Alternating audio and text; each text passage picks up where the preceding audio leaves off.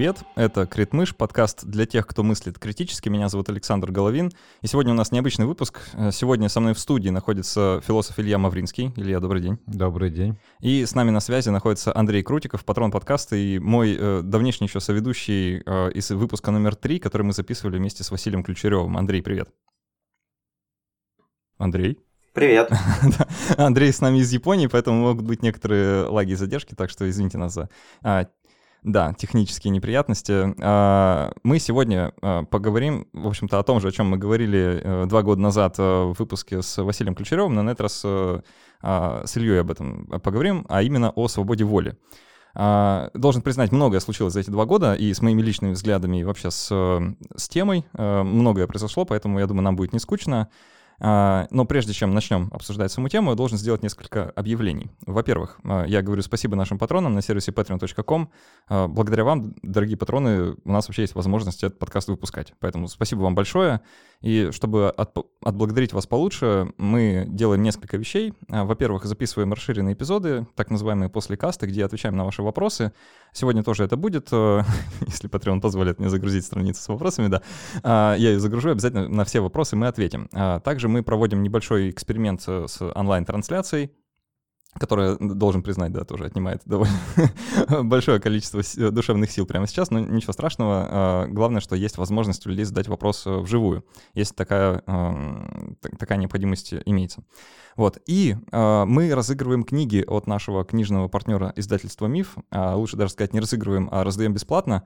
И э, всем патронам от 10 долларов каждый месяц мы вручаем промокод на просто бесплатную активацию э, какой-нибудь электронной книги из э, научпоп линейки а, Ман Иванова и Фербера.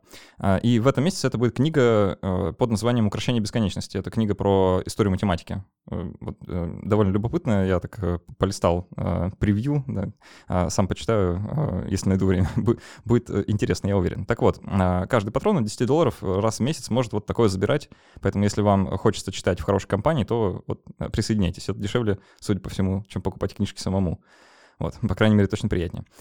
А, давайте начинать. А, я хочу прежде всего спросить, э, Андрей, тебя, а, изменилась ли как-то твоя позиция с тех пор, как мы с тобой разговаривали об этом в последний раз два года назад? Или э, все осталось по-прежнему? Если да, то ну, просто опиши, в чем твоя позиция состоит.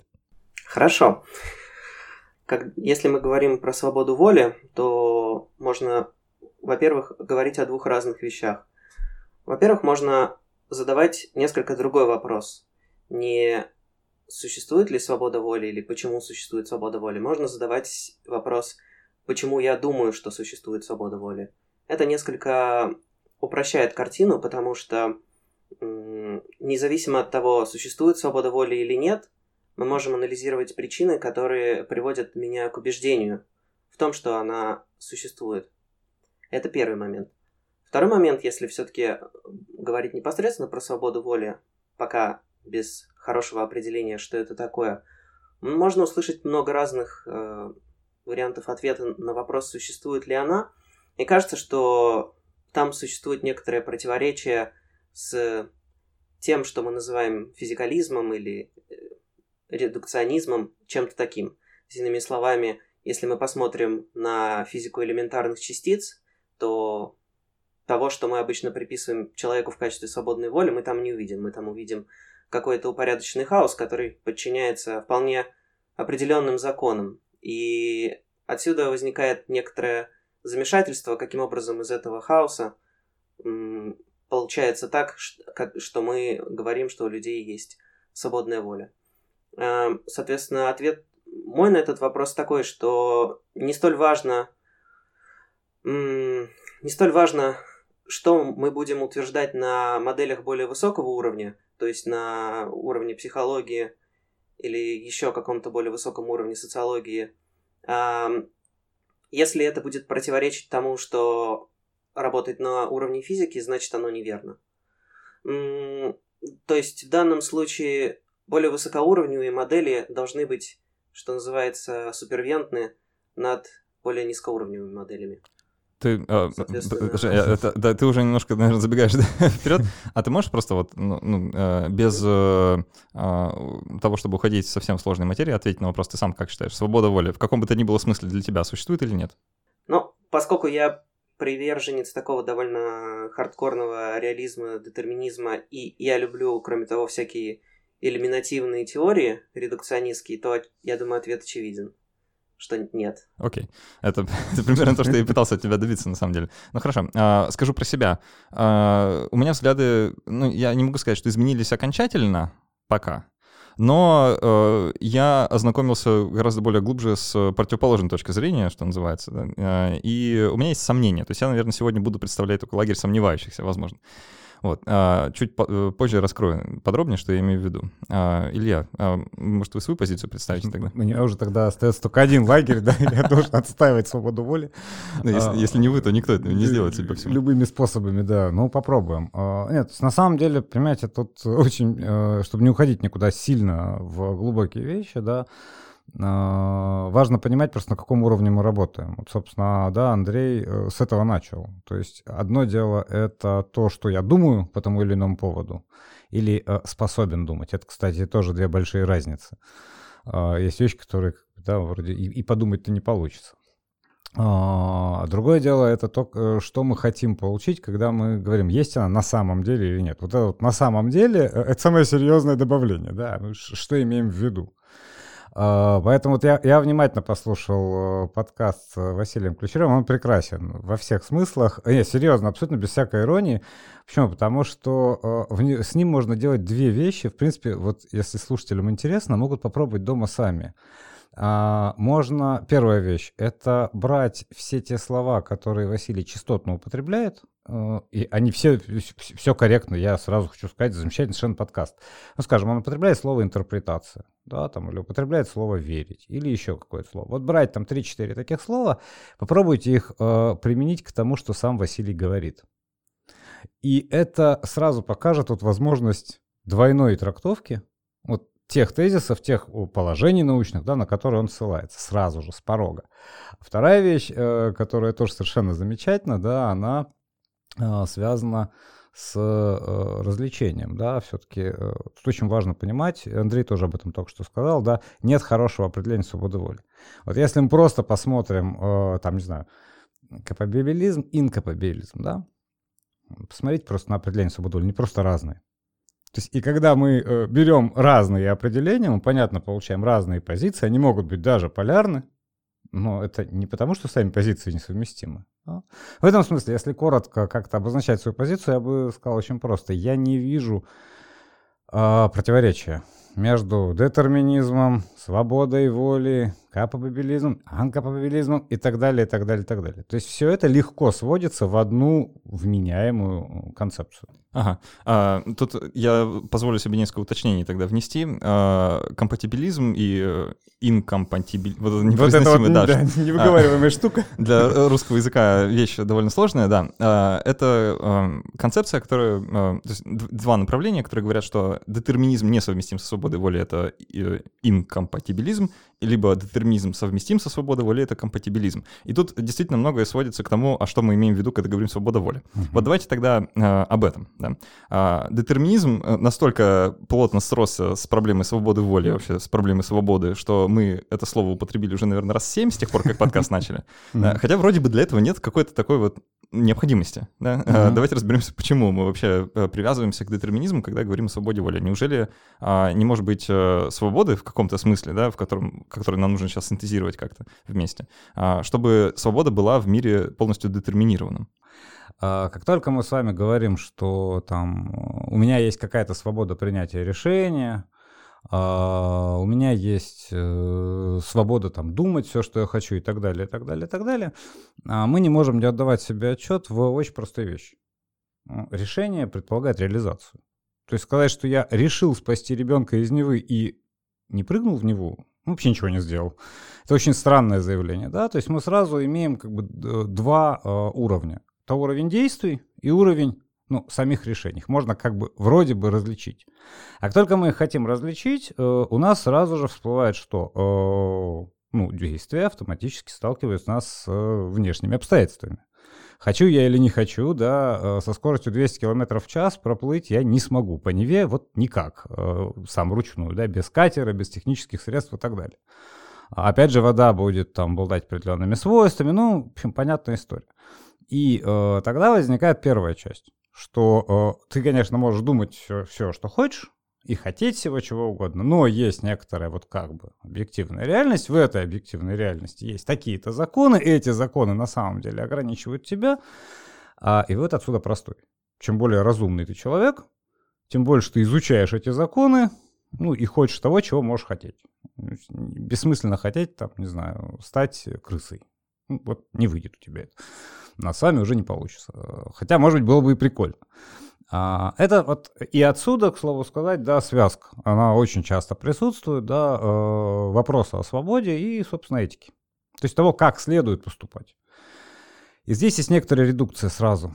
Вот когда мы, допустим, э, смотрим и говорим там э, на эксперимент с тем, как я там нажимаю правую и левую кнопку мыши, ну, к примеру, да, и, и смотрим, замеряем мой мозг.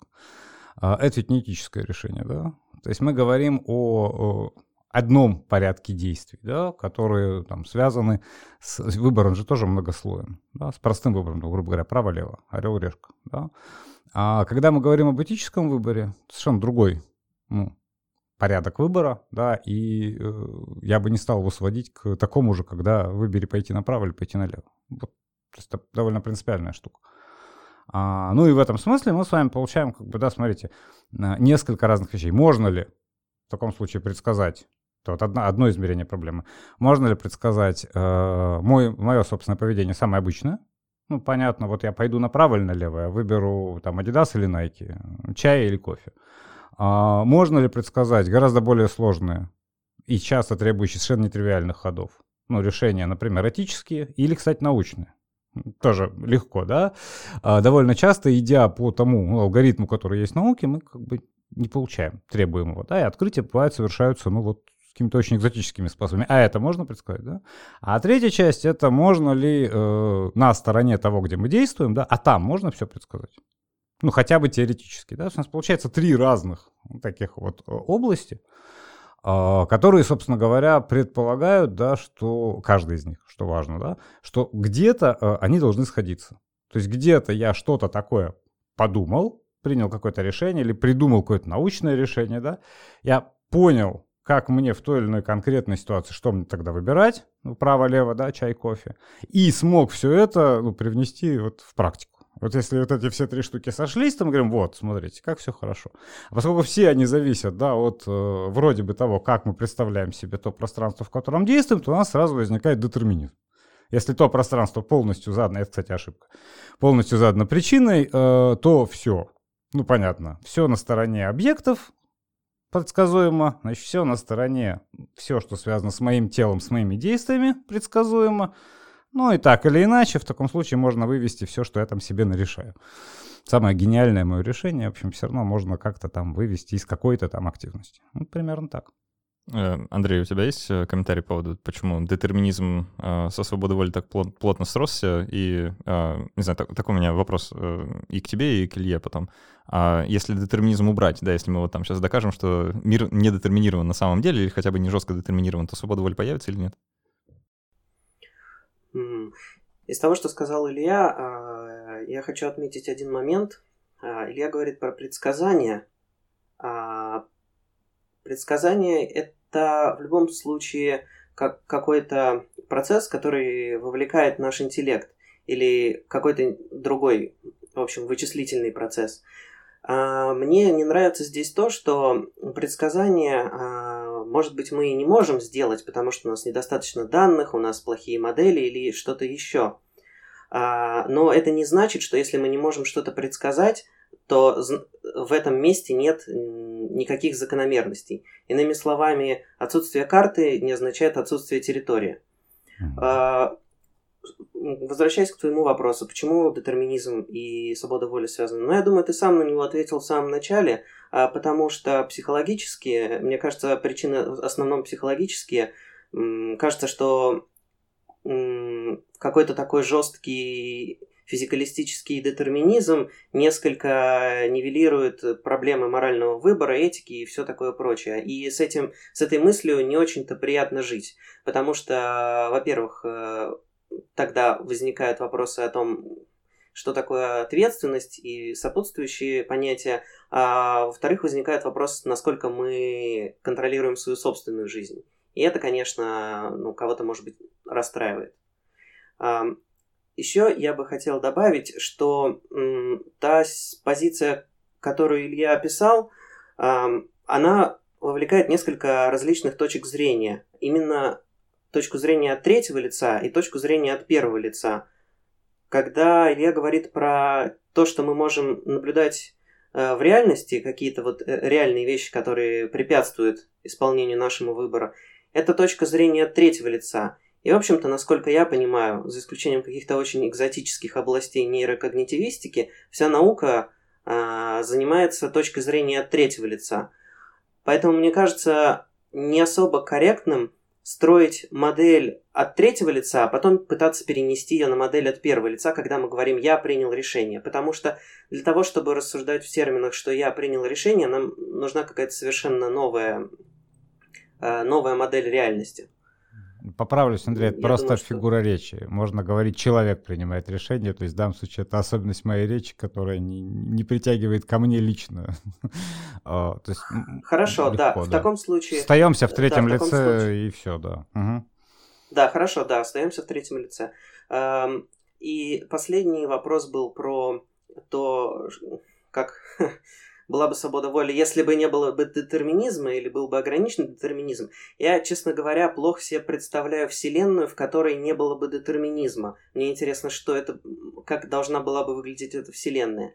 Ну, то есть, если мы там опускаем всякие квантовые мелочи, да, э, в виде неопределенности вот такой на, на микроуровне, как бы детерминизм должен был выглядеть на макроуровне. Э, значит ли это, что ты не можешь представить себе вселенную, где есть свобода воли? А, я не могу представить себе вселенную, в которой а, модель, модель э, психики говорит о том, что есть э, свободная воля, которая не детерминируется низкоуровневыми состояниями, и при этом э, в этой вселенной работала бы наша обычная физика. Вот такую я не могу себе представить. Ну, ты, ты, ты не веришь в душу, получается. Ну, как бы это понятно. Мы, вроде, вроде тут все с этим э, могут согласиться, да, что э, ну, там, если рассматривать э, свободу воли, источник свободы воли, лежащий где-то вне э, нашего мира, то мы, мы, наверное, не про это сейчас, да, мы тут принимаем э, там, э, законы природы, да, и что а, ну, мы не пытаемся да, продвигать, что вот есть какая-то внеземная хорошо, сущность, которая там... Хорошо, тогда у меня просто встреч, встречный вопрос. Что ты имеешь в виду? А, что ты имеешь в виду мир, в котором нет детерминизма? Потому что для меня детерминизм это просто утверждение о том, что а, причины вызываются следствиями, и что есть какое-то выделенное направление времени. Да, вот да, да я, я могу пояснить тогда, а, почему я вообще этот вопрос задаю. А, одна из частых, э, одна из частых риторик, которую можно услышать вот в, во всем этом обсуждении, а, сводится к тому, что если а, мир детерминирован, то свобода воли невозможна, потому что мы определяем свободу воли так, что она в, детерминированной, в детерминированной вселенной не, не существует. Вот, э, так, такой вот конандрум. И получается, что выход из этой ситуации, чтобы появилась свобода воли, это убрать детерминизм. И это, собственно, э, тот путь, которым идут некоторые компатибилисты, когда пытаются вот совместить. Тут можно либо переопределить свободу воли, либо переопределить детерминизм или убрать его, э, каким-то образом доказав его несостоятельность. А, и как, это делают обычно? Обычно здесь всплывают разговоры вот, там, про квантовую механику, про неопределенность Гейзенберга, про квантовые процессы, которые там в нашем, в нашем головном мозге как-то должны приводить к свободе. Э, это довольно смешно, если честно, вот э, как мне кажется. Потому что если представить себе, ну вот там, линию времени, да, вот как детерминированный мир, где есть э, начало, а, есть причины, следствия, причины, следствия и так далее. И вот где-то в этой цепочке причин и следствий нахожусь я, как предположительно самостоятельный агент. И я как бы в разных местах э, этой э, жесткой цепи, жесткого детерминизма, я рисую пробелы и говорю, что ага, вот там а, там что-то неопределенное, там квантовые процессы, там недетерминизм какой-то, а, который на макроуровне мне не заметен, но он есть. Сразу а же потом... нарушаете принцип Андрея. Что Андрей сам говорил, что если мы хотим э, про психологию и социологию, она должна полностью включать то, что мы знаем про физику элементарных частиц. Ну да. Применяем это к Андрею, говорим, нет, тогда должны все ваши сложности включать, извините, неопределенность квантовой механики. Ну, если быть последовательными. Ну, вроде того. А, то есть эм, получается, что э, тот самый хитрый трюк, который в данный момент происходит, э, в данный момент, когда люди делают вот такое рассуждение, они помещают себя ровно в эти пробелы в детерминизме. То есть, ну, очень нескромно, да они постулируют Э, ну, сначала первый скромный тезис, есть неопределенность какая-то, а потом очень нескромный тезис, мы в центре этой неопределенности, и мы, значит, ею управляем.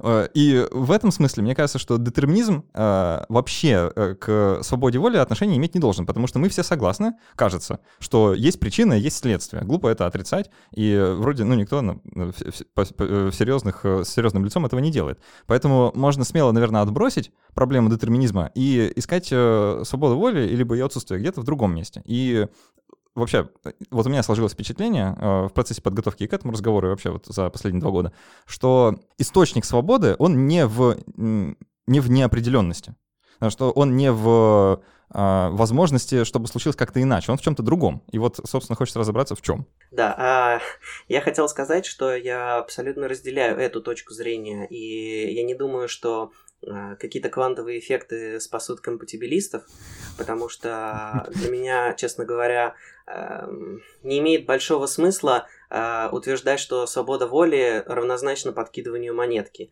Ну, то есть, да, это какой-то случайный процесс, в результате которого что-то получилось. Хорошо, я не могу его вычислить и предсказать заранее, что будет, но это вовсе не делает носителя вот этого процесса каким-то свободным.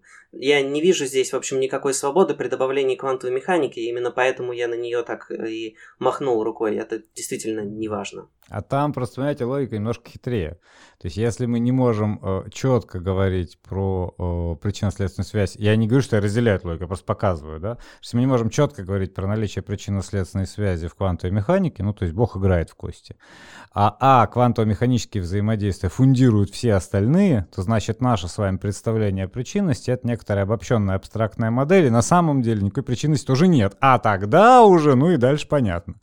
То есть э, тут логика-то вот такая, она, мне кажется, абсолютно порочная. Я вообще не представляю себе, как квантовые эффекты могут кого-то от чего-то спасти.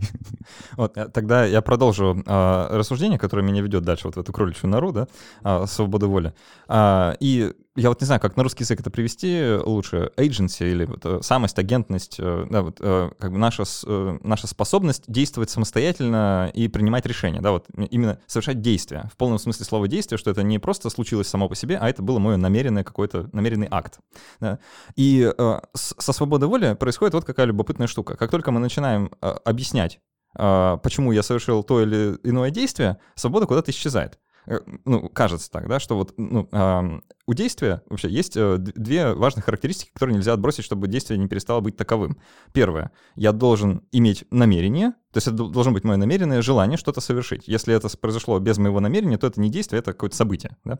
А, и второе, а, я э, это должно, то есть причина моего намерения должна корениться где-то в моей истории, в моей психологии, в моих характеристиках. То есть э, я не могу ну, поступить э, ну, там, совершенно случайно да, и э, обозвать это намерением, и это будет действие. Люди не поймут. То есть мы должны понимать причины поступков у поступка должна быть причина, да? иначе это не поступок никакой. И э, вот как только мы на этот, э, к этому э, аргументу подходим, да, получается, что свобода куда-то улетучивается моментально, потому что, ага, да, Шиндлер там евреев укрывал, укрывал, потому что вот А, Б, С, Д, а не потому что он там хороший, да, или еще что-то. Хотя это тоже объяснение своего рода. То есть у всего, ну, у любого поступка должно быть какое-то объяснение. А когда мы начинаем что-то объяснять, вот эта вот мимолетная свобода, она как будто пропадает. Ну вот смотрите, э, тут есть целых два момента очень классных, очень простых и, в принципе, вот э, любому человеку интуитивно понятных. Первая штука, смотрите, касается объяснения. Ну, э, вот аргумент, что да, когда мы что-то объяснили, оно начинает пропадать, действительно ровно при одном условии, что это единственное объяснение. То есть мы как бы под объяснение подписываем сразу правильное объяснение, истинное, единственное возможное, с чего вдруг. Почему Шиндлер не мог это делать не по тому, что мы только что писали А, Б, С, а по Д, Е, H? Или еще каким-нибудь образом, да? Это вот Первый момент. Э, очень классный, очень простой. Мы очень часто, это, кстати, наследие науки, да, то есть мы очень часто путаем объяснение с правильным объяснением. Ну, чтобы было понятно, да, э, объяснение божественным вмешательством идеально. Оно объясняет все, ничему не противоречит, и попробуйте опровергнуть. Вот если вам нужно объяснение, я вам только что его дал. Поэтому Чего? популярная точка зрения. Конечно, да. А, если что, я шучу, как вы понимаете, да. А, смотрите, а второй момент, это как раз момент, а, опять же, вот в методологии есть такое простое правило, оно все время нарушается. Да, нельзя прыгать с уровня на уровень без всяких страхующих процедур. Вот одно дело, мы говорим, да, у, у всякого действия должна быть причина. Я даже не буду обсуждать этот принцип. Окей. А другое дело, это как мы эту причину находим. А, вот я вижу, как молния бьет в дерево. И э, я говорю, у каждого действия должна быть причина. Но в качестве причины я могу указать Зевса, электрический разряд, э, какие-нибудь сложные химические штуки и так далее, и так далее, и так далее. Да? То есть в этом смысле у одного и того же явления причин, в том числе научных причин, в том числе проверяемых причин, может быть, вообще говоря, много. Да, это просто разные уровни фокуса, рамки рассмотрения. И э, отсюда снова да, мы приходим туда же. То есть от того, что мы с вами объяснили то или иное действие или нашли для него причину, это очень важно. Во-первых, не э, следует, что это действие полностью заранее было там, да, э, пред, э, предопределено. Раз. Во-вторых, э, из этого не следует, что мы э, это самое действие не совершали свободно. Еще раз, смотрите, вот это очень важно. Объяснить можно вообще все, что угодно. Берите любую теоретическую рамку, если ваша теоретическая рамка хороша, как, например, божественное вмешательство или другой законы природы. В чем проблема? То есть, то есть объяснить можно все, что угодно. Объяснение сам себе э, означает только одно. Вы каким-то образом поняли, что произошло. Никто не сказал, правильно поняли там и так далее. Поняли как. Ну, для себя вы вот, ага, вот это оно. Все. То есть дальше вы за этим никуда не уходите. И это, собственно, та, а, да, вот это просто все, заканчивая мысль, это та подмена, которая очень часто совершается. Что раз мы можем объяснить, ну, понятно, вот, вот одна подмена, то значит все.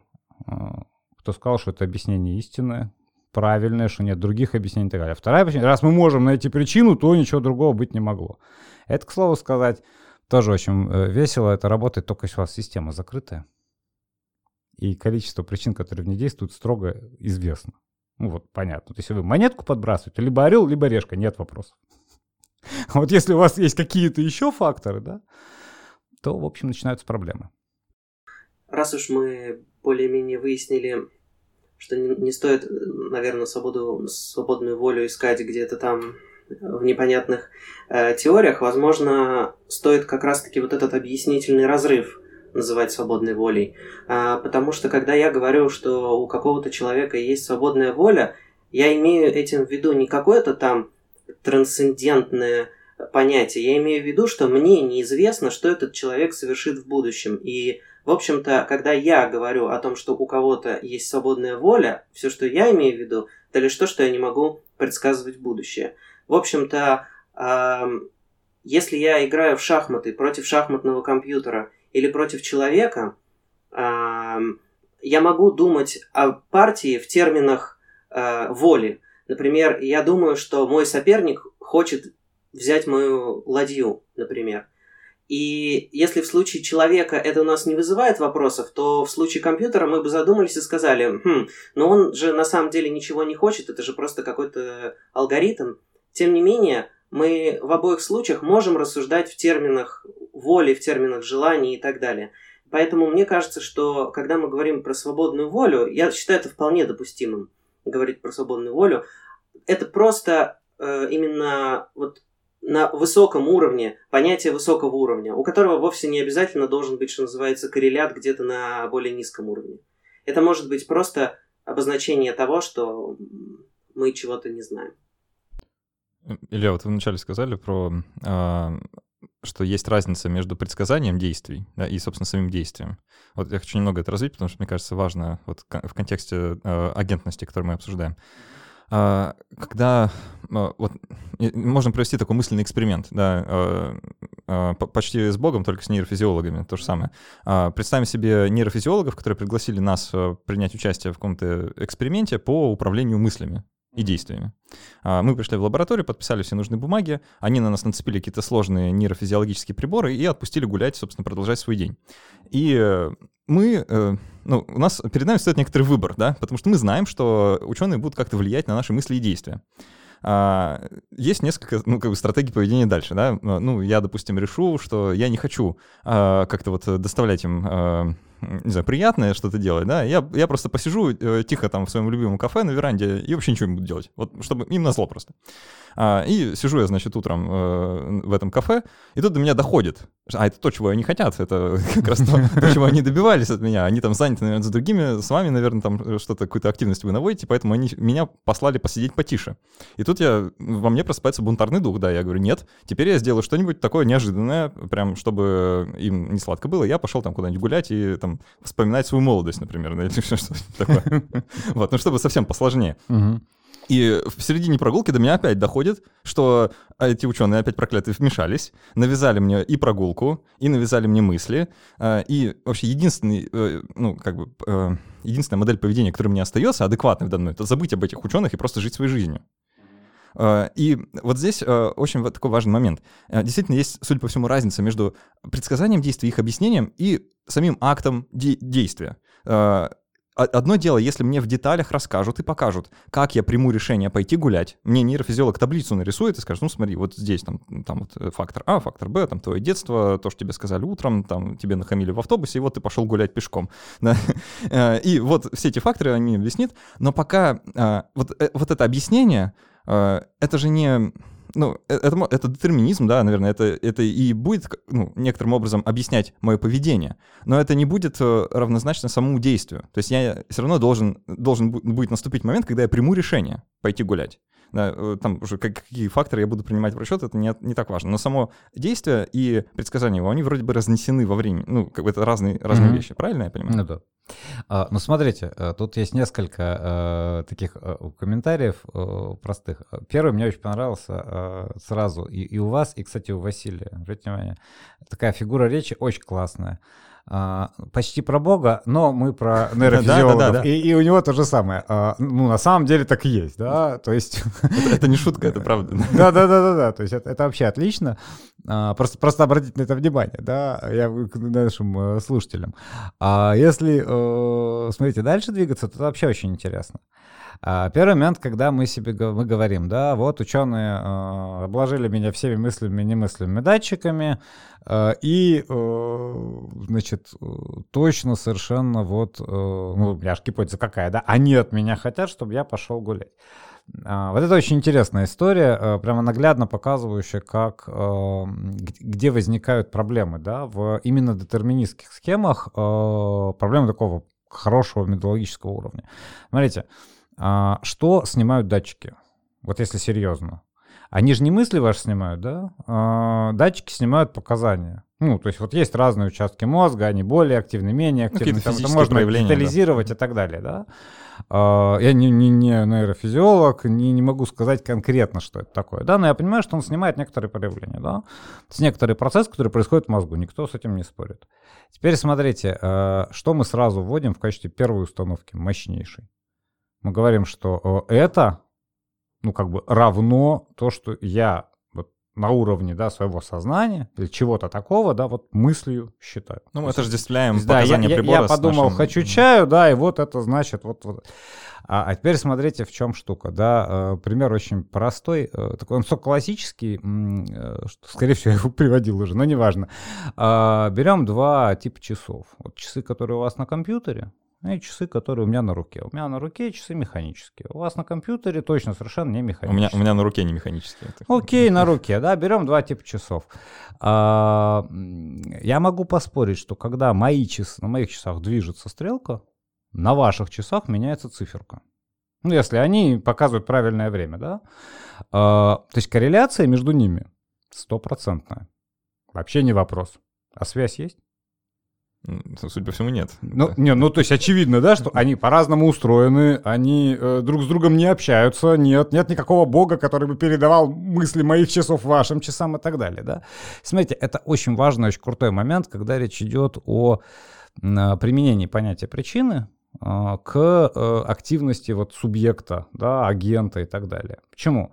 Потому что э, об этой самой активности мы всегда судим почему? По появлению, по проявлению. То есть мы знаем корреляцию. Мы, скажем, знаем, что реально есть корреляция между тем, там, моим гневом и той или иной активностью моего мозга. Никаких сомнений нет.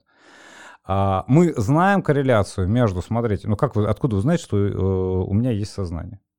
Потому я ниоткуда не знаю. Ниоткуда не знаете. Вы просто слышите некоторую речь, да, вы понимаете, что вроде осмысленно, ну, я надеюсь, да, и э, на этом основании вы как бы, ну, а, ну, окей, то есть я говорю с некоторым живым человеком, там чего-то, вот это очень интересно, да, это метафора же, там внутри чего-то есть. Вы, вы никогда не сталкиваетесь, вообще-то говоря, ни с моим, ни самое смешное, даже со своим сознанием. Ну, я в данном случае беру себя как абстрактного человека, да. А, то есть свое собственное сознание каждый из нас вообще-то знает то, что только по проявлениям. И потом можно даже самому себе, ну, редко, но бывает такое сказать, что я, по-моему, был не в себе. Или я сейчас понимаю, что тогда был неадекватен. Вот как это? Ну, вот так, потому что, да, мы говорим о некоторых проявлениях. И в этом смысле, смотрите, корреляция не есть причина. Это очень важно, да, я почему привел пример с часами. Наличие корреляции не означает, что мы с вами вскрыли причинно-следственную связь. Значит, мы нашли некоторую связь, но где там на самом деле причины, да, ну понятно, что есть э, связь между э, молнией и э, пожаром. Это не значит, что есть связь между электрическими явлениями и огнем. вот, ну, вот просто вот, чтобы было понятно, да, корреляция, да, еще раз, не есть причина.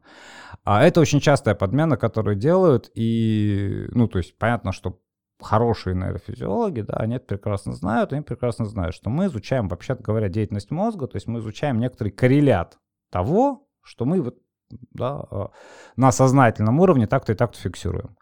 А, в этом смысле, смотрите, сразу первый шаг. Да, предсказать, что я конкретно подумаю, что я сейчас, э, как в свои три года пойду и сяду под дуб, и мне будет хорошо, вот, пардон, никакие датчики вам не могут. И э, в этом смысле это вот одна как бы, да, история. Один, один комментарий, ой, очень важный. Смотрите, второй комментарий касается тоже, э, я в данном случае говорю исключительно с позиции просто чистоты, если угодно, научного познания. Ну, раз мы говорим о научных областях, да. А второй очень важный комментарий. Когда мы с вами говорим, да, о, о причинах, вот, вот уже не о корреляции, мы говорим о причинах. Ну, то есть можно же поступить обратным образом. Если воздействовать как-то на там э, зоны, отвечающие за гнев, например, да, или там за дыхание, или еще что-то, ну, какие-то проявления на уровне тела точно будут, да. А, да не вопрос. Ну, то есть, опять же, никто с этим в здравом уме твердой памяти спорить не будет. А, вот если мы с вами говорим о причинах, то есть о том, что реально может да, то, опять же, смотрите, очень важный момент, э, о какой системе мы говорим. Ну, то есть предполагается, что, смотрите, в другую сторону, да, причина вызывает следствие. Ну, одна и та же причина вызывает одно и то же следствие, иначе это не причина. А, и тогда мы с вами, э, по идее, прикладывая это к человеку, делаем второе очень мощное э, да, э, допущение, что есть какое-то количество причин, которые позволяют полностью, ну, то есть описывают полностью всю активность человеческую. Да? А, то есть это вообще феерическая история, потому что так ни один физик не думает. То есть мы так про мир не думаем, что есть какое-то конечное количество вот причин, которые задают все состояние вообще мира. Мы говорим, не, ну подождите. То есть, да, причины могут комбинироваться между собой, накладываться. Это сложный, вообще говоря, процесс. Зависит от кучи других факторов. А, ну, мы, конечно, исключительные, поэтому почему-то в нашем случае считается, что с чего вы это взяли? Ну, понимаете, да? А, и это вторая очень мощная история. Что, смотрите, никто не спорит с наличием причинно-следственной связи в том смысле, что это наш способ упорядочивать явления. Конечно. Ну, собственно, так устроена наука, так устроена обычная жизнь. Я могу не быть ученым. Я могу сказать, это потому, что я вчера плохо поступил, и Бог меня наказал. Это тоже причинно-следственное объяснение. Плохо поступаешь, Бог наказывает. Для этого не надо быть ученым. Это способ описания. А конкретно, да, смотрите, мы с вами получаем ровно вот, эту, вот, вот, вот, вот это движение, да, то есть э, наличие причины, да, и это мы с вами хорошо знаем на современной науке. Вообще-то говоря, ставит первый вопрос о том, как эта причина связана с другими причинами. Нет ни одной области, в которой не было бы внутренних противоречий. Говорю, области. В математике, в физике, в, люб... в нейрофизиологии. Это, собственно, даже последнее время называют критерием научности, будет смеяться. Ну, да, если ответ не порождает новые вопросы, то да. это какой-то странный ответ. Это какой-то странный ответ, да. И уже давно нет той картинки. То есть мы все время говорим детерминизм и ссылаемся как бы на э, лапласовского демона, да, это, вообще говоря, самое начало 18 века. Той науки вообще не существует, так ни один ученый сейчас не думает. Ни одна лаборатория так не построена. Ну, то есть, серьезно. В этом смысле мы применяем очень старую модель к очень современным разработкам, которые заведомо строятся на другой модели, а потом говорим, ну, вот видите, у вас отсюда что-то получилось. Но в логике есть классный принцип, из лжи следует все, что угодно. То есть можно и туда, и сюда. Я бы хотел цепочку из Бога и нейрофизиологов продолжить немножко дальше и сказать, а, хорошо, если не Бог и не нейрофизиологи, то электроны у меня в голове э, являются прич... будут заставлять меня хотеть пойти в кафе. Но и я вот пойду и на зло этим электронам, на зло этим всяким нейронам буду делать иначе. Но мне кажется, очевидна абсурдность э, такого утверждения. Э, собственно, эти электроны, нейроны и вся вот эта совокупность причин и следствий, она меня, собственно, и конституирует. Поэтому э, я не могу сказать, что моя свобода воли это какая-то отдельная штуковина, а я это какая-то отдельная штуковина, которая эту свободу воли по желанию применяет. А, еще у меня был небольшой комментарий относительно противоречий в науке. Я думаю, что здесь, э, возможно, имело место некоторая опять же, фигура речи, все-таки математика не противоречива в том смысле, что она может рассматривать наборы противоречивых аксиом, но внутри все-таки математики стараются рассматривать не противоречивые именно наборы. И, соответственно, соответственно, все из них, там, вот это все дерево вывода, которое из них получается, оно тоже в идеале бы э, между собой ни, ни, никакие выводы не Андрей, должны в идеале. Но я, конечно, но, а, по крайней мере, да, для этого мы делаем следующее. Для этого как раз-таки и физики, и математики пытаются найти минимальный необходимый набор аксиом или минимально на- необходимый набор причин, чтобы все остальные причины из них уже получались, вот как Илья сказал, комбинацией, пересечением и все, всеми прочими отношениями. Поэтому э, я думаю, что если уж все-таки действительно говорить про ну, вот такой тип, научный подход, то там скорее стоит задача, что называется, минимального описания минимально возможной длины. И с этой точки зрения кажется, что не так уж и плохо, если мы будем количество причин уменьшать, а не увеличивать. Смотрите, я вернусь к вашему же собственному примеру с картой, не могу не пошутить. Э, идеальная карта — это карта э, в масштабе один к одному. Только она вот даром не нужна никому, но это идеальная карта, правда. А, понимаете, в этом смысле, чтобы создать карту, нужно что сделать? Э, поменять какой-то другой масштаб. Ну, вот неважно, один там к двум, к десяти тысячам и так далее. А это автоматически означает, да, э, выкинуть, ну, что-то. И тут мы с вами как раз, э, вот это очень важный первый момент, который, э, почему сопротивляемся все время, да, вот он объясняет, почему мы сопротивляемся детерминизму и отсутствию свободы воли. Потому что, если мы говорим, вот, ребят, смотрите, все ваше поведение, ну, плюс-минус, вот этот плюс-минус уже понятно почему, потому что карта не может быть один к одному, да, но плюс-минус описано этим, то вообще-то мы с вами на самой обычной жизни знаем, что вот это плюс-минус самое ценное и есть. То есть в моем друге ценно не то, что он в принципе умный, в принципе красивый, в принципе добрый, да, вот какие-то его специфические жесты делают его вот другом. И как раз э, возникает, вот, вот откуда возникает сопротивление, да, детерминизму, что так вы выкидываете самое главное. То есть вот необъяснимый вроде бы, как хочется сказать, или неуловимый, или еще какие-то вещи, да, на самом деле мы просто хотим сказать не про необъяснимое, неуловимое, а про суперличное. Да, то есть то, что нас действительно задевает, или то, что мы, вот опять, не можем объяснить. Ну, старая шутка, да, если я могу объяснить, за что я люблю свою девушку, то я ее не люблю, да, э, со всеми вытекающими. Э, да, вот смотрите, это как бы раз. А вторая штука э, касается э, очень классных э, вещей, именно допущений. Да, смотрите, конечно, в идеале классно было бы, если бы э, все построения, скажем, там, ну хотя бы в математике, да, были абсолютно непротиворечивы. Да, для математиков мечта, рай, как говорил Гильберт математический, а, одна проблема. Да? Если мы берем любую систему аксиом закрытую, мы знаем, что в этой системе найдется некоторое утверждение, относительно которого мы не сможем сказать, выводимо оно или не выводимо. Это доказано математическими же способами, да, теорема Гёделя, Гильберт ее признавал. Все остальные, в общем, тоже не отрицают. То есть проблема в чем?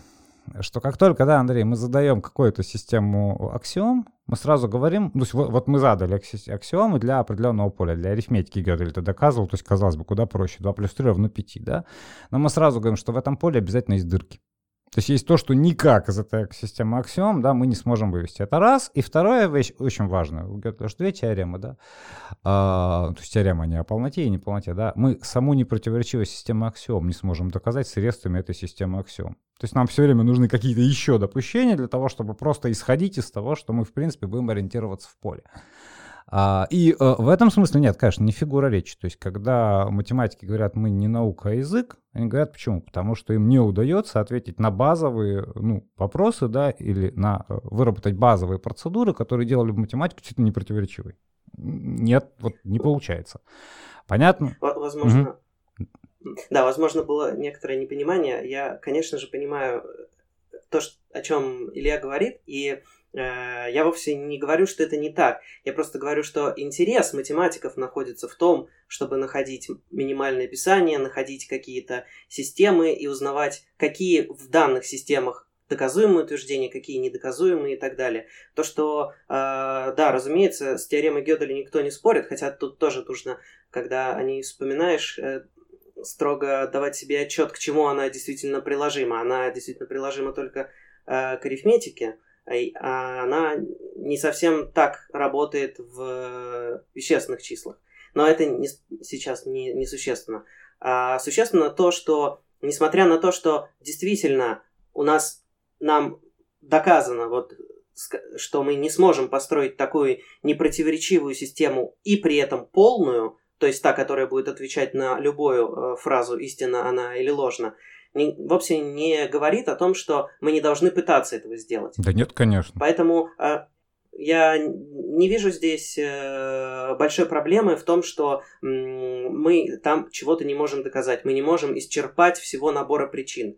Э, и то, что мы не можем исчерпать всего набора причин, не может также служить и э, аргументом в пользу того, что действительно вот эта пресловутая свобода воли обязательно должна находиться где-то там вне вот этих причин, которые нам такие известны. Не-не-не, смотрите, Но... ни в коем случае. Если вне, это катастрофа, потому что, ну, узнайте, да, то есть свобода существует, пока вы не познали, что ли, чего-то, это правда ну, так. Это вот о том, о чем мы говорили как раз, о том, что начинаем рассматривать под лупой, да, это все, и она куда-то улетучивается, да, как будто бы. Так-то, конечно, не работает, ни, ни в коем случае, да, не, не вне. Просто смотрите, а, когда мы с вами говорим, да, э, детерминизм — это некоторая позиция. Да, позицию можно и нужно не только отстаивать, но критиковать, понимать, откуда она взялась. Критиковать в смысле критерию находить, да, а не ругать. А, и тогда мы спрашиваем себя, э, откуда мы с вами берем, да, вообще представление о детерминизме. А, и мы понимаем, что... Ну, вообще, вот если так справедливости ради, то Лапласта, вводя своего демона, хотел все на все показать, насколько несовершенен наш разум все. Никакого там вот демона не употреблял, ничего такого не делал. Ну, то есть это после него, да, так вот закрепилось в культуре. Сам он просто хотел показать, ребят, ну, надо немножко больше познанием заниматься, там какие-то немножко увечные. Все, собственно. А, ну, это там э, такая просто деталька, да. А вот если серьезно, ну, смотрите, э, мы с вами говорим, есть, э, берем понятие причины. С понятием причины мы договорились, все с этим согласны, мы так, ну, упорядочиваем происходящее. А, первый вопрос, который мы себе задаем в 18 веке впервые задали, а, с чего мы решили, что происходящее на самом деле так устроено. Мы так упорядочиваем. И, и, и какой, как отсюда, извините, перейти к тому, вот, что на самом деле так и есть. Ну, я воспринимаю явления все абсолютно, да, а, в перспективе и как уверены Александр, и Андрей и так далее. Это не значит, что на самом деле что-то там на горизонте маленькое, а потом пока я иду, оно растет по мере приближения. Это не значит. Э, да, то есть в этом смысле это, это первый вот простой вопрос. Да? Раз. Вторая штука. Смотрите, наличие причины э, вовсе не означает, что эта причина, да, э, автоматически связана с другой причиной, с третьей, с четвертой, с пятой, или что все эти причины мы можем найти. Тогда мы спрашиваем себя, какой статус утверждения, что все имеет свою причину? Это статус какой? Это некоторая абстракция, из которой мы исходим, потому что нам так очень удобно познавать. И тогда это очень классная продуктивная абстракция. Опять же, никто не спорит, да? Лучше всего, когда мы осуществляем познание, исходить из того, что у, любого явления есть причина. Это просто удобно. Да, это удобно, это а, требование нашего разума, все замечательно. А, как мы это, ну, требование нашей познавательной способности, с чего мы его к миру-то сразу применяем? Мир почему должен быть так устроен? А, вообще не очевидный переход. Ну, но почему-то утверждается это. Да? Нет, мир именно так устроен. А, непонятно почему. Движемся еще дальше. Да? Смотрите, э, третья штука, чтобы детерминизм заработал. Да? Нам нужно не просто, чтобы э, причины соответствовали тому, как реально устроен мир, безотносительно к моему познанию. Не просто, чтобы, э, соответственно, так весь мир был только так устроен. То есть это два уже очень сильных причин. Нам нужно еще утверждать, что количество причин конечно. То есть их есть там 10n, все. И вот 10n плюс 1, то есть никаких новых причин быть не может. Тогда у меня работает детерминизм. То есть замкнутая система, закрытая, да, в которой действует конечное количество причин, в которой каждая из причин почему-то, опять же, ведет себя исключительно линейно, как будто нет биологии там с клетками, нет других сложных моделей, нет линейно причин А след, следует Б. И вот тогда у меня возникает представление о детерминизме. То есть в этом смысле в чем э, проблема позиции детерминизма? Потому что мы выдаем за реальность некоторую теоретико-познавательную установку, еще раз, продуктивную, полезную, какую угодно, никто не, ее не, не ругает, да? Но мы выдаем ее за реальность, а потом эту самую установку используем как фильтр, Сначала мы ее сформировали, а потом используем как фильтр для всех остальных явлений. То есть говорим, а на самом деле нет свободы воли. Ну, сори. То есть так, так нельзя. Смотрите, приведу пример простой, да, э, чтобы было понятно, как это будет работать на пальцах, если. Э, всем хорошо известный. Приходит, э, два даже могу, один из физики, другой из математики. Приходит Лобачевский, говорит, ребят, смотрите, я э, вот разрабатываю нелинейную как бы геометрию, да, делает доклад. Как думают математики Казанского университета? Еще раз, квалификации хватает. Они думают так. Мир, вот оно. Первое, у них есть представление о мире, установка. Мир устроен так, что параллельные не пересекаются. Это ежику понятно. Они эту установку применяют как фильтр. Значит, раз он говорит, параллельные пересекаются, он сошел с ума. И все. И вся рациональная аргументация летит к черту, все сыпется. Вот там один пример того, что мы то же самое делаем с детерминизмом. Сначала формируем установку, детерминизм, вот у нас есть представление о мире, а потом используем ее как фильтр для моих действий. Класс. Отличная история. Смотрите, второй пример из физики, да. А, было, как вы все, конечно же, знаете, множество концепции электрона. К вопросу об электрончиках, там, которые что-то делают. А, и электрон, который при движении по эфирному ветру сплющивался там, и, ну, чего только не было. Потом приходит Эйнштейн. И как у него получается концепция электрона? Он говорит, ребят, нельзя применять классическое понятие массы к элементарным частицам. Все, и тогда все сходится. Но проблема в чем? В том, что э, реакция отрицания на Эйнштейна, она очевидна. В смысле нельзя. Нам Ньютон объяснил картину мира. Вот там работает лапласский детерминизм. В этой самой картине массой обладает все. Упс. Значит, ты говоришь какую-то чушь. Ну, с Эйнштейном было лучше, чем с э, Лобачевским. Э, по итогу, да. Э, но это вот второй, да, пример. То есть, смотрите, иногда нужно отказаться от чего-то совершенно фундаментального, ну, вообще-то введение понятия в массу, массы, да, в а, познание, собственно, сделало физику той, какой мы ее знаем, ну, классическую физику 17 века. Так вот, нужно отказаться от самого главного, понимаете, да, для того, чтобы продвинуться дальше. То есть вот там два э, очень красивых примера. В этом смысле в чем проблема детерминизма, да? В том, что э, мы используем как фильтр теоретическую установку. Что делать вообще просто катастрофически нельзя. И в этом смысле, смотрите, вот отвечая совсем на э, Сашин вопрос, да, э, никакое представление о детерминизме никак не отменяет свободу воли. Понимаете, да? Потому что свобода воли предполагает наличие действия, пардон, реального, да, а детерминизм — это все на все теоретическая установка.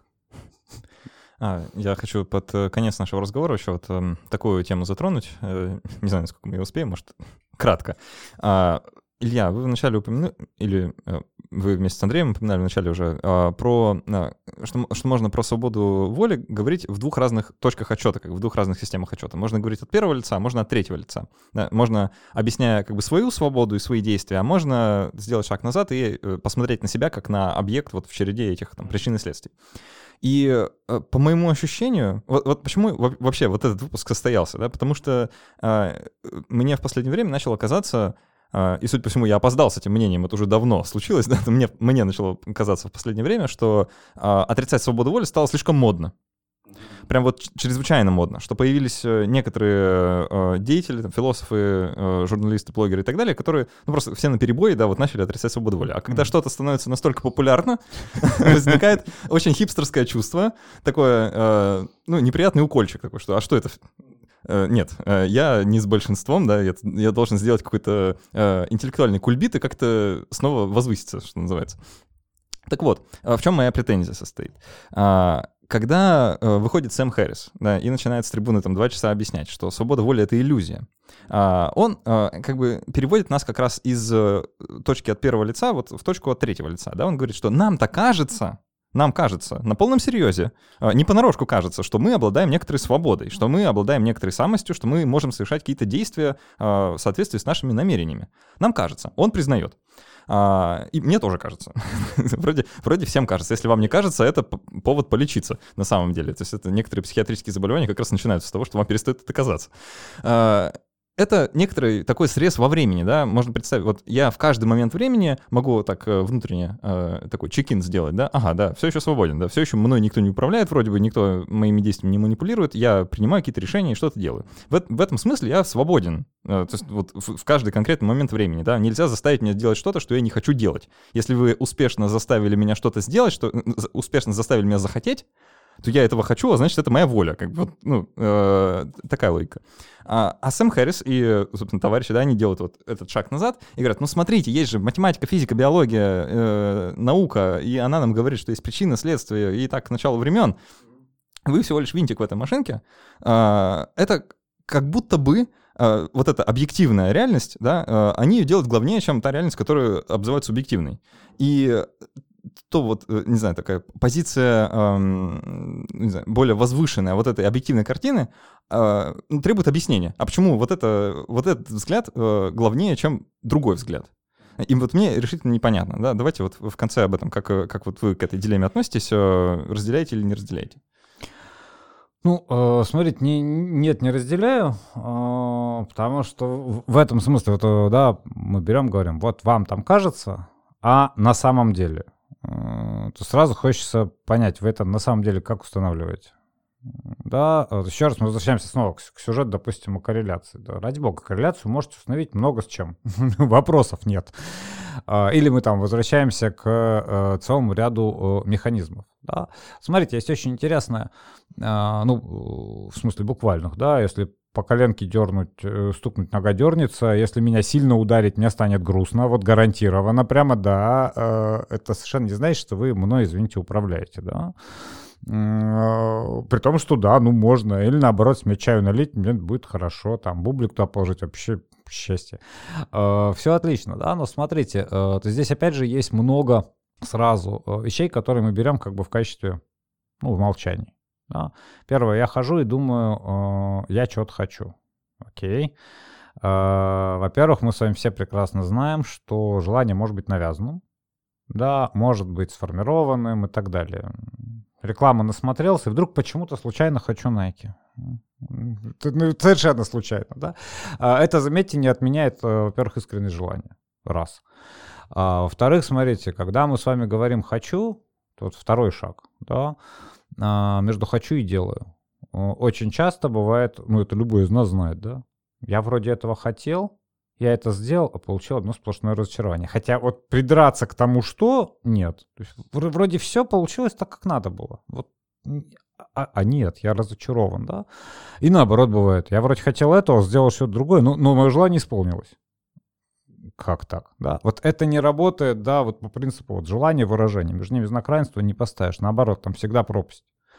И мы, это... мы об этом говорили, кстати. Да, мы об этом, кстати, или... говорили, да. А, там то же самое с желанием реализации. Да, то есть вот в этом смысле, смотрите, когда мы ходим, э, ходим и говорим «я хочу», вот мы делаем стоп, говорим, э, на каком уровне мы хотим работать. Я хочу, в смысле, это то, что я думаю, и тогда это вопрос там истоки моих желаний, того другого. То, что мы третьего. говорили, предсказание действий Пожалуйста, и самого да. действия. Это э, как бы, да, э, я хочу в смысле, ну, у меня есть критерий, исполнилось, не исполнилось. И это совершенно другая история, да, повторяю. Вот все, все вроде так, как хотел, а нет. Да, э, или, да, э, я хочу, это э, значит, что я с ним буду работать. Ну, то есть есть же вообще желания, которые мы в себе не принимаем. Мы говорим, не, ну, то есть, которым нам становится страшно, плохо, еще как-то, да, и мы говорим, не, я... или наоборот. Почему я, собственно, не хочу быть президентом Российской Федерации? Да, Поработай с собой. Хочу хотеть или хочу не хотеть. Да, да, да, да, история. Да, да. То есть вот, вот начинается вся вот эта штука, да, мы начинаем себя, в этом смысле это очень важно, смотрите, мы как бы берем это вот это я по умолчанию, то есть я хочу.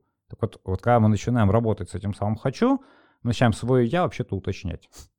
Да, то есть мы начинаем понять, кто мы вообще такие. Это, опять же, смотрите, относится к действию. Ну, смотрите, вот я принял решение. Меня в детстве мама с бабушкой учили, что подлецу нужно в глаза говорить, что он подлец.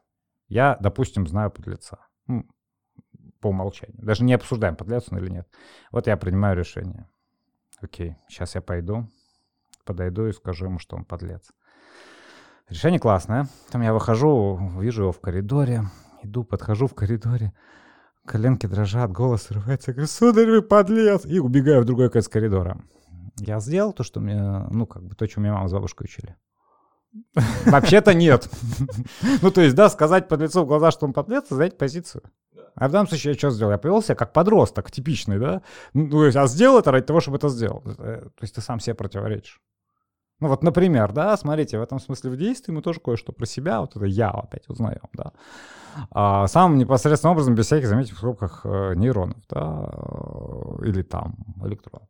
Ну и так далее, да, то есть в этом смысле, смотрите, вот э, как бы провести демаркационную линию между я, и, ну, первым лицом и третьим лицом, в этом смысле, а, мы не можем. Она проводится для цены, ну вот, когда мы говорим об агентности, для другого. Чтобы, э, потому что когда мы с вами говорим «я», это тоже любой из нас знает. Мы все равно относим это к себе, в смысле включаем, допустим, эмоциональную сферу, сферу переживаний и так далее. Я могу вам рассказать самую постыдную историю, да, говоря «он». Даже если я знаю, что вы прекрасно понимаете, что речь обо мне, да, тут переход из первого лица в третий. Он скорее нужен для того, чтобы, а, ну, не подраться. Вот и все, да. А все остальное, да, то есть позиция стороннего наблюдателя применительно к агенту, ну, как вы себе представляете?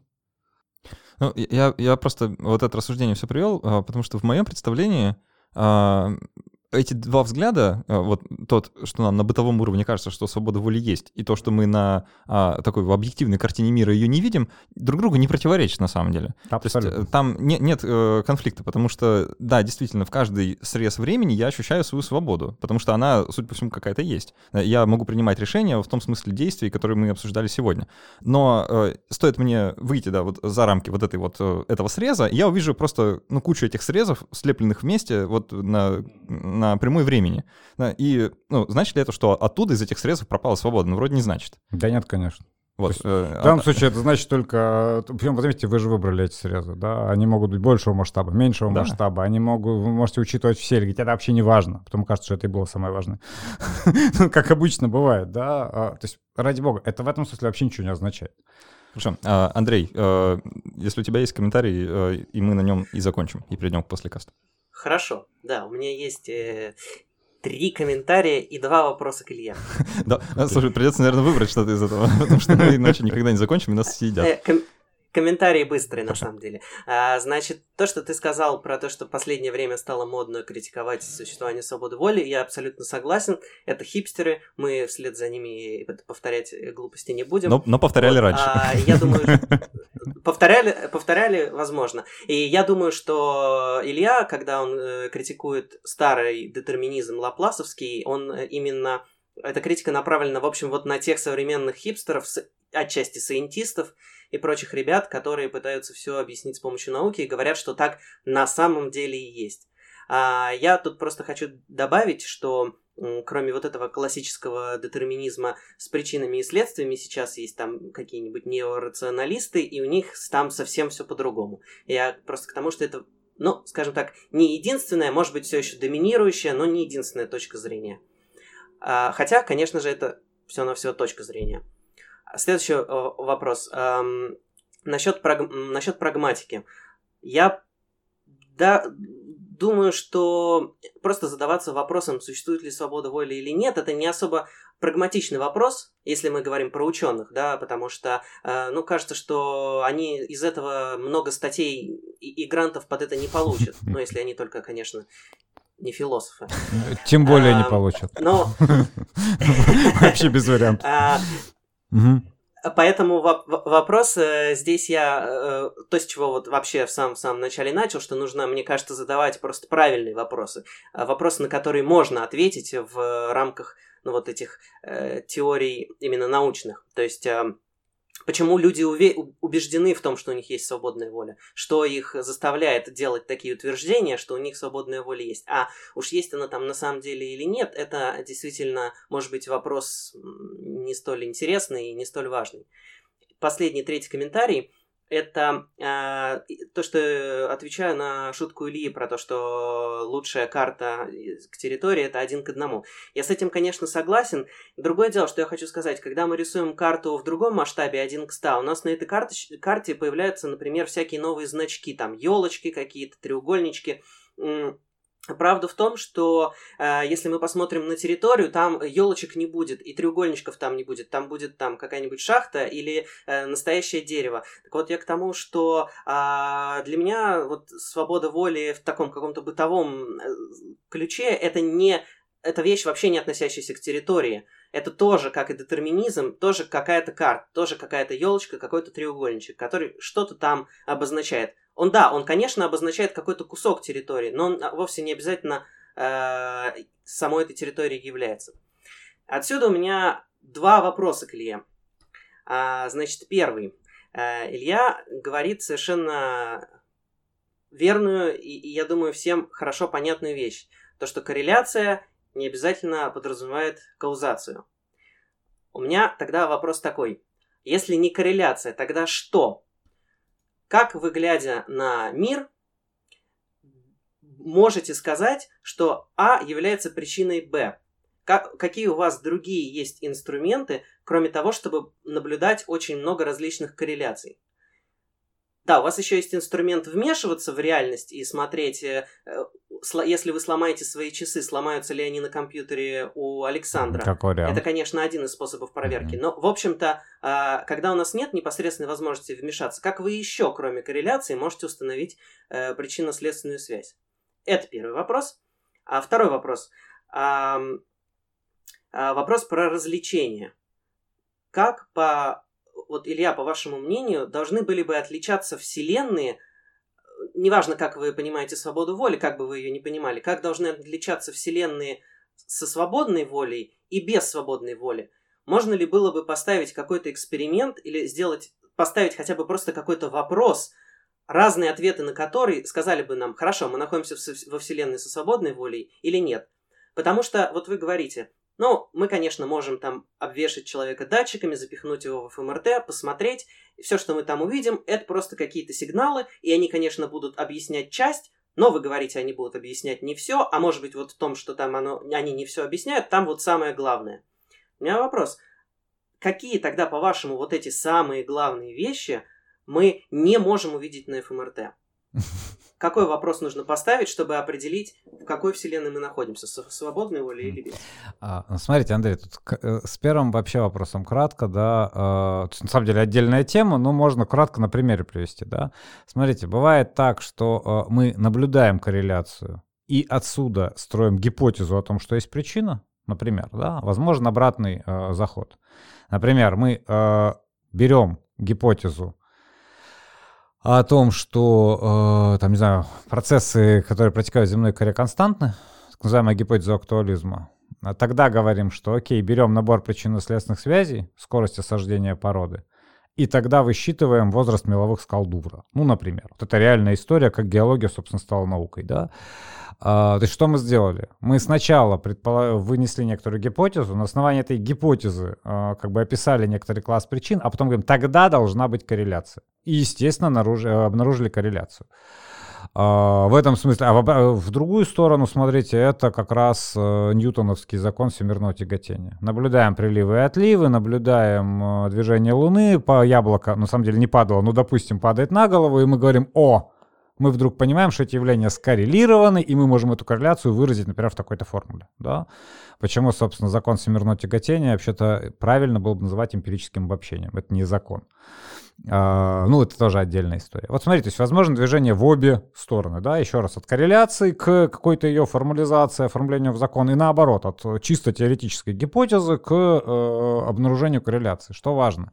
Что если вы движетесь от теоретической гипотезы, э, корреляцию вы найдете всегда сколь бы бредовой не была ваша теоретическая гипотеза. Да, э, э, причем чаще всего произойдет так, как с Лоелем. У него-то это было «если», ну, то есть предположим, да, все последователи сказали «есть, мы доказали скорость в земной коре константно, поехали». То есть все последователи Лоеля отбросили самое главное условие. И только в 20 веке стали спрашивать, погодите, там же была гипотеза, а если нет?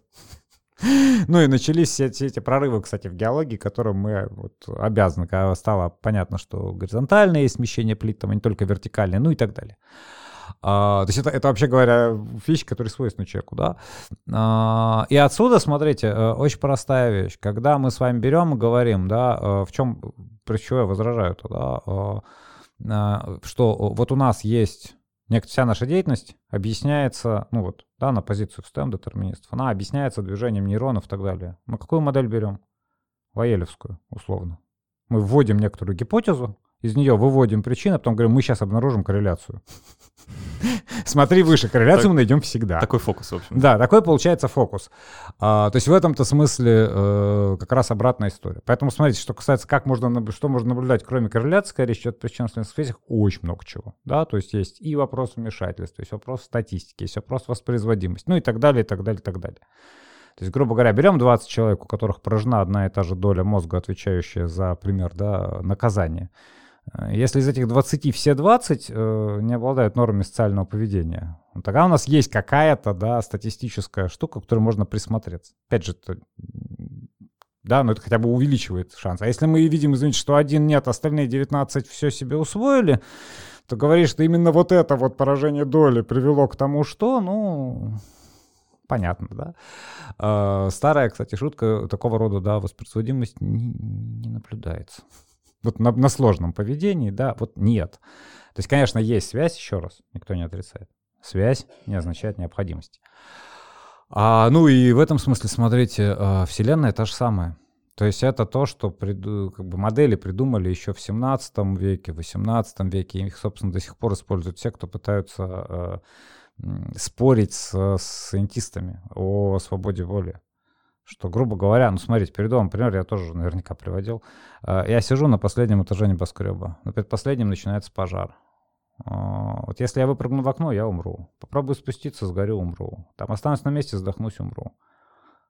Исход предопределен. Если больше вариантов нет, да, предопределен, я умру. А кто сказал, что у меня свобода действий? ну, то есть это мрачный пример, да, а, и так далее. Но, ну, то есть в этом смысле... Он, есть... он почему-то становится даже хуже от того, что свобода действий есть. Как бы да, это, а это, кстати, Саша, вот, вот это самое главное. Мы когда говорим, да, что э, вот свобода воли, свобода воли — это одна, как бы, одно стремление человека, да, типа, вот она у меня все-таки есть. На самом деле ничего так человек не боится, как этой самой свободы. И отсюда такая притягательность э, детерминистских и прочих, ну, квази-детерминистских схем, утверждение, что вот нет, так слава богу.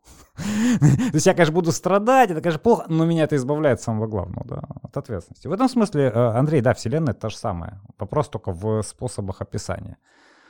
На, я думаю, тогда на этой э, ноте разворот стрелок на ответственности, на говорящего и отрицающего свободу воли. А, на этом будем переходить после касту.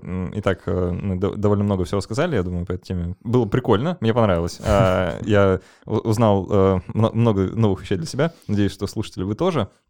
Напомню, что у нас есть расширенные выпуски, так называемые послекасты, где мы сейчас еще будем Илью и Андрея мучить вопросами, которые вы присылали. А, так что мы еще какое-то время будем продолжать.